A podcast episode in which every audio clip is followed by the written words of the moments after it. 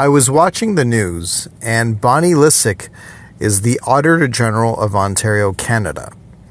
She said that the deficit, uh, that the difference between what the Liberals are saying what the deficit is and what's and what it actually is is 75% more.